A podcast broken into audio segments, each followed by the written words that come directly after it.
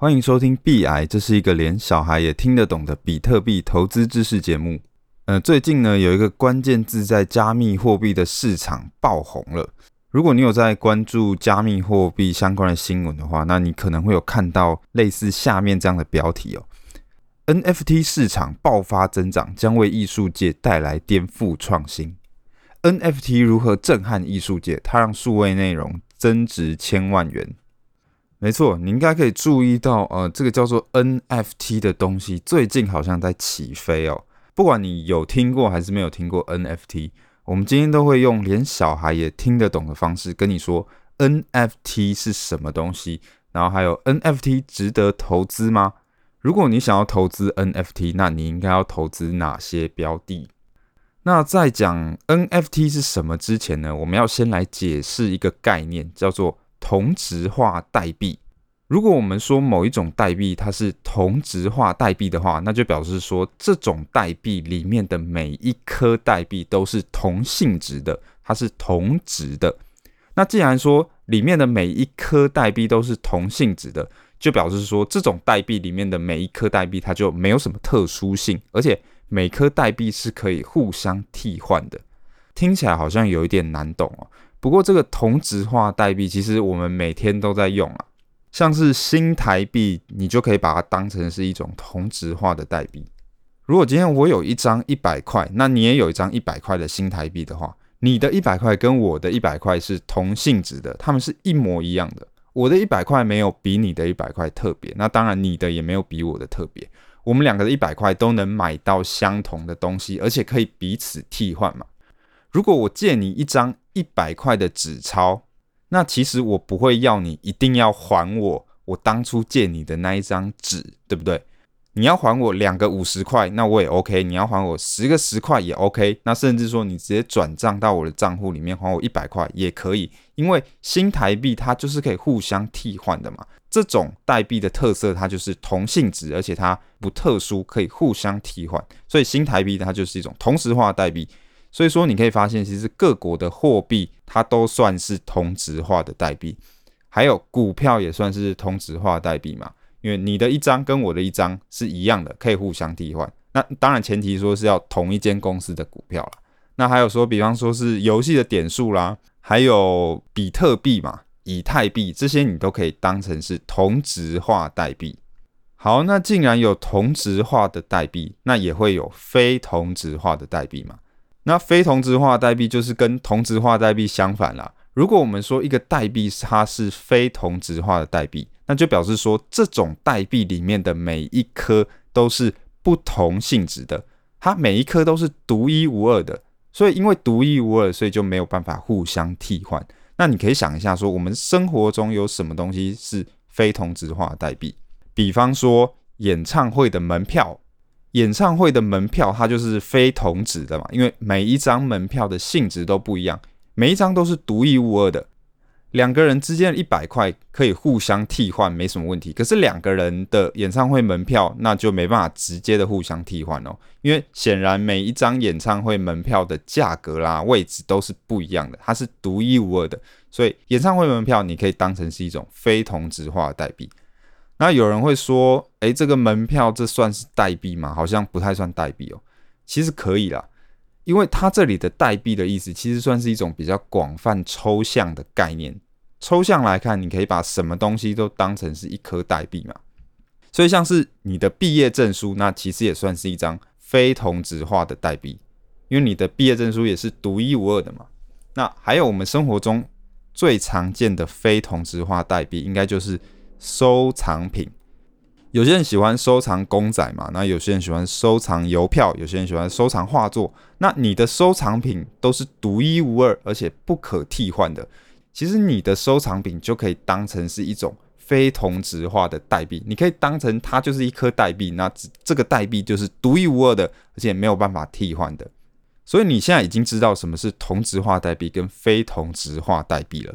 那我们今天所要讲的 NFT 其实就是非同质化的代币。NFT 它其实就是英文 Non-Fungible Token 的缩写。那如果你直接照它的字面意思翻的话，你也可以翻成不可替代的代币 Non-Fungible Token。意思就是这个代币它是每一颗都是独一无二的，而且不可替换的。那只是说比较常见的翻译是非同质化代币了。那我也不知道为什么要这样翻，可能是非同质化代币听起来比不可替代代币还要专业，然后还要比较潮一点这样。所以说这个 NFT 的名词听起来虽然说很技术、很专业，可是它的核心概念就是这么简单而已。而且甚至可以说，你的日常生活中都可以见到这个 NFT 非同质化代币的影子，它好像没什么稀奇的。那既然这样，为什么说最近这个 NFT 会突然爆红了起来？这是因为虽然说 NFT 在日常生活中确实不稀奇，可是如果在数位的世界里面，那 NFT 就非常的稀奇了。我们前面有讲到嘛，NFT 的特性就是独一无二、不可替换嘛。那我们现实世界很多东西就是独一无二、不可替换。可是如果你在数位的世界的话，就不是这样了。因为数位的资料它是没有稀缺性的。你想想看，你数位的资料你可以任意复制嘛？所以说 NFT 这个东西在现实世界很普通，可是你要放到数位的世界的话，就会变得非常的困难。我们用收藏品来举例好了。为什么你会想要收藏一个东西？那就是因为这个东西它是限量的嘛，它是稀有的嘛。当一个画家他画出一幅画的时候，全世界就只有这一幅画而已。就算画家他本人再重画一次，他也画不出一模一样的啦。所以说这幅画它是独一无二的，所以它有收藏的价值嘛。可是如果今天是一个数位的艺术家，他创作出一个数位的艺术品。那它可能是电脑里面的一个图片嘛？那虽然说这个图片可能也非常的漂亮，可是它就没有稀缺性，因为每个人都可以复制啊。我只要用右键复制贴上，那我就可以复制出一张一模一样的图片嘛。所以你想想看，如果你今天是一个收藏家，那你比较会想要买一个实体画，还是一个数位的电子档案？你当然会想要买实体画嘛。当你买了一个实体画，那这个画。送到你这边，很显然，全世界就只有你有这幅画了。可是数位的作品不是这样。如果你买了一个数位的艺术品的话，创作者把这个艺术品传到你这里之后，你怎么确定说，诶，这个艺术品只有我有？搞不好创作者那边还留了一个备份啊，那搞不好他可以把这个备份再转给其他人嘛。所以说，数位的艺术品因为没有稀缺性的关系，一直以来它的收藏的价值就很低。所以这个时候就是区块链上场的地方了。区块链的出现就翻转了这种局面。你想想看，区块链它可以制造出呃限量的比特币跟以太币嘛，而且可以让比特币跟以太币安全的做价值转移。那既然区块链可以做出比特币、以太币这种同质化代币，那我们也可以用区块链来做出 NFT，来做出非同质化的代币。所以说，你现在在新闻上啊看到 NFT，特别就是指用区块链技术做出来的非同质化的代币。那当我们做出这个区块链上的一个 NFT 之后呢，我们就可以让这个 NFT 来代表某一个数位艺术品。所以，如果你持有这个 NFT，就相当于说你拥有这个数位艺术品的所有权。比方说，一个数位的艺术家。他创作了一个数位的图片嘛，那他同时可以再做出一颗 NFT，然后他就可以跟大家说，哎，这个 NFT 这一颗代币代表的就是我这幅画。如果你有这颗代币，那就代表说这幅画是属于你的。所以说，虽然数位艺术品的内容还是可以复制的，可是代币是没办法复制的，因为这个代币有区块链技术的保障。所以，其实当我们交换这些 NFT 的代币的时候，就相当于交换了数位艺术品。所以你可以想一下，这种方式其实很新颖哦。传统艺术品的交换其实是交换艺术品本身。你想想看，如果我买一个实体的画作，那我拿到的是这个画作的实体嘛，就是这一幅画。可是如果我们采用 NFT 的方式的话，那我们交换的其实是非同质化的代币，我们交换的是这个代币，而不是艺术品本身。只是说这个代币可以当做是艺术品所有权的证明而已。所以说，这个 NFT 的技术出来之后呢，数位艺术品就可以跟传统的实体艺术品一样有稀有性了。呃，讲比较精准，其实是这个代币有稀有性啊。可是数位艺术品的内容还是可以复制的。那因为这个代币有稀有性，所以我们可以透过交换这个代币的方式来交易艺术品。而且用这种方式的话，我们甚至还可以做到一些传统的艺术品做不到的事情。比方说，第一个，检验艺术品的真假的成本就会变得非常的低。你想想看哦，如果传统上我要把一幅画作拿到拍卖行里面拍卖嘛，那想必一定要有人去验证这幅画作的真假嘛。那这个工作显然非常困难。虽然说我不是专业的，可是你要验证一幅画的画作，你可能要呃花很多功夫。比方说要呃看它材料啦，然后看它的笔迹啦，什么什么等等，就它就是一个耗时耗工的过程。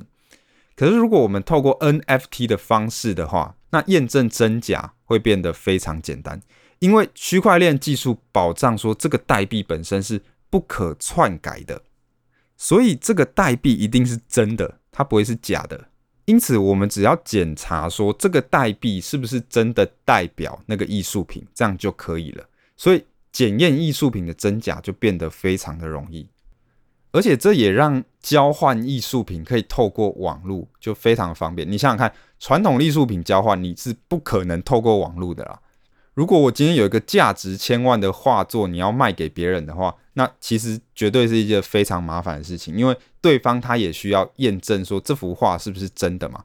而且我们运送的过程，那绝对你不可能是找什么黑猫快递，你一定是要专人的运送这种千万等级的画作嘛，所以它的交易其实是非常困难。可是 NFT 的话，即使是非常昂贵的画作，我们也可以完全的在线上交易，而且这个转移是超乎你想象的简单。就是我把这个代币透过网络转移给你，这样就相当于说我把这个艺术品的所有权转给你了。只是说，只要确定说这个代币确实是代表某个艺术品，这样就可以了。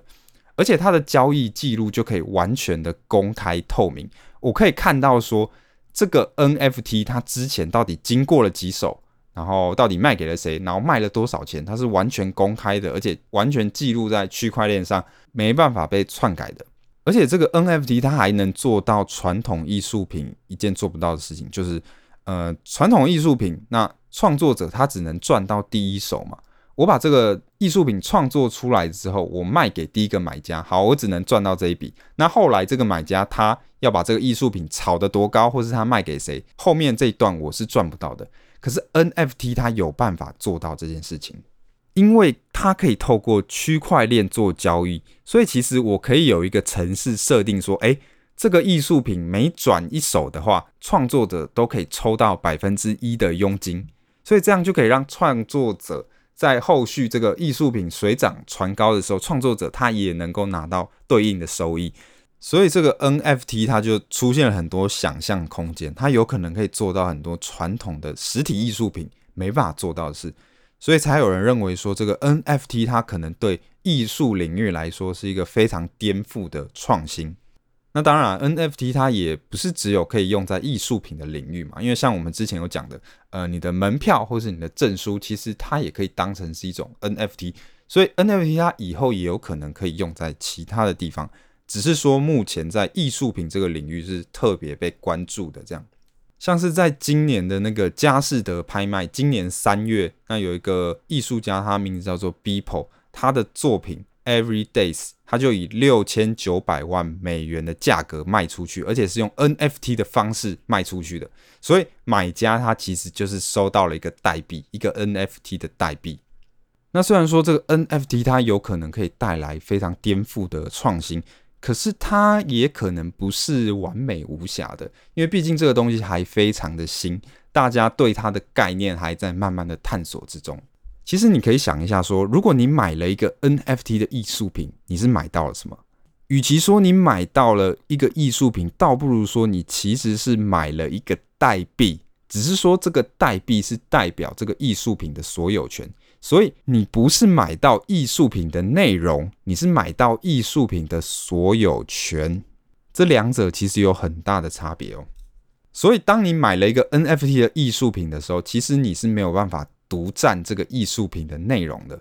这个艺术品的内容它其实是记在区块链上，任何人他都可以在区块链上去看到这幅画作。或是把它下载下来放到他自己的电脑，你没办法独占它的内容，你独占的是那一颗代币。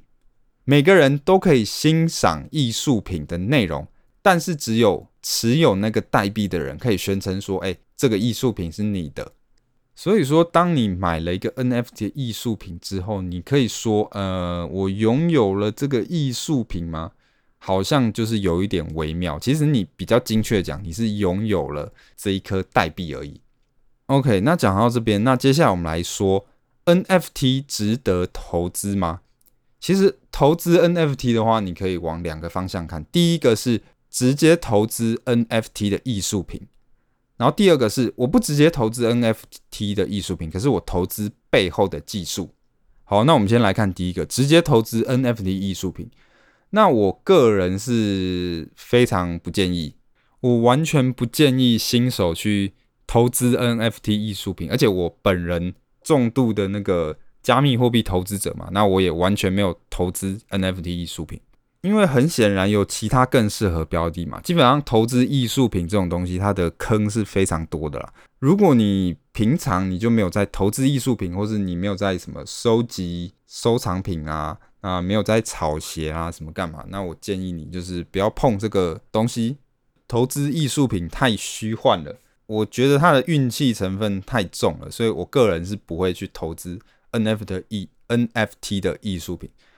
那虽然说，我觉得你最好不要去投资 NFT 的艺术品，可是我觉得你可以买。就是如果你真的觉得，诶，这个艺术品是你喜欢的，你觉得它很有特色，其实你买没关系。可是你不要用投资的心态。如果你今天的心态是，哦，我投资它之后，我希望它翻个好几倍，然后未来可以赚大钱，那基本上这样失败几率还蛮高的。那你最好就是用一个，哎、我真心喜欢这个东西，那这个东西我也负担得起，没有很贵，那用这种心态去买，我觉得会比较好一点。那比起直接投资 NFT 艺术品的话，其实更好的方式是投资 NFT 背后的技术，投资这个 NFT 的基础设施，这绝对是比直接投资 NFT 艺术品还要好的方式。不过呢，我个人也不建议新手这样投资，而且我自己我也完全没有投资在 NFT 上面，包括艺术品跟它的基础设施，它背后技术，我都没有专门投在 NFT 这一块。那我个人的想法是，因为我的资产是蛮有限的，很明显在加密货币这个领域，其实我觉得还有其他更适合的标的嘛。比方说，像我建议新手，他只要投资以太币跟比特币就好了。那以太币跟比特币你已经投资了，你还想投资其他东西？那还有其他的啊，比方说像我自己也投了币安币。那币安币这个我们未来会再讲。那你还可以投资其他有潜力的区块链平台嘛？那甚至说你可以拿去做一些去中心化的金融。在我看来的话，虽然说 NFT。它可以带来的创新或改变，可能还是蛮值得期待的。不过，我是觉得有其他更好的投资标的吧，所以说我目前是完全没有碰 NFT 这一块。好，那这就是今天的全部内容。那如果那如果你对今天讲到的部分有任何的问题的话，不管是 NFT 还是加密货币的投资，或是比特币、以太币相关的问题，那你那你都可以在我我的 FB 粉砖上面私讯我，那我也会尽量的回答你这样。那如果喜欢的内容的话，那希望你可以给我五星的好评。好，那我们今天就先这样。